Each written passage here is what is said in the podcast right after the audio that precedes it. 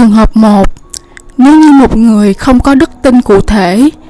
lại gây ra nhiều việc ác, sát nghiệp trong quá trình sống thì sau khi chết, linh hồn của người ấy thường mang tâm tình u tối, sân si, tranh đấu và có thể bị chiêu cảm chuyển sinh về các cõi dữ,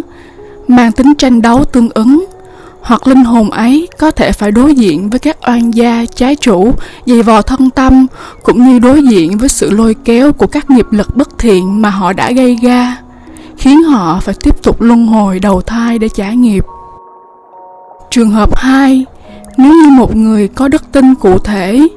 nhưng chưa thực hành nghiêm túc, mặt đạo cũng chuộng mà mặt đời cũng chuộng, thì sau khi chết tùy theo linh hồn của người ấy đang còn bám chấp, vướng mắc với điều gì thì sẽ bị chiêu cảm đến những cõi giới mang tính chất tương tự để tiếp tục thỏa mãn. Hoặc có khi vì vướng mắc với những điều ấy nên linh hồn sẽ không thể đi đâu, không thể chuyển sinh đầu thai hoặc siêu thoát. Trường hợp 3 nếu như một người có đức tin cụ thể, có thực hành một cách nghiêm túc nhất định thì tùy ờ, việc linh hồn của người đó có tin tưởng sâu sắc vào vị thiên liêng nào thì có thể chuyển sinh vào cõi giới của vị ấy. Nhưng có điều kiện là tâm tình ý nguyện và thiện hành cần phải đủ đầy tương ứng với yêu cầu cõi giới của vị ấy thì linh hồn mới có thể nhập vào được.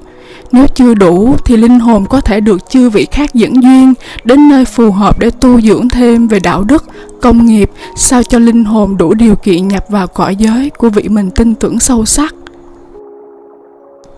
Trường hợp 4 nếu như một người có thực hành tu dưỡng một cách nghiêm túc nhất định, sau khi chết, linh hồn của người ấy không có ý hướng nhập vào cõi giới nhất định nào, thì có thể ngao du sơn thủy, là một vị tản tiên, một vị tiên đi đây đi đó, khắp nơi đều là nhà. Tuy nhiên, để sống một cuộc đời như vậy, linh hồn ấy cần có đủ tâm lực để không gặp nguy hiểm khi lang thang ở những nơi các thế lực cường quyền, tà quái cai quản.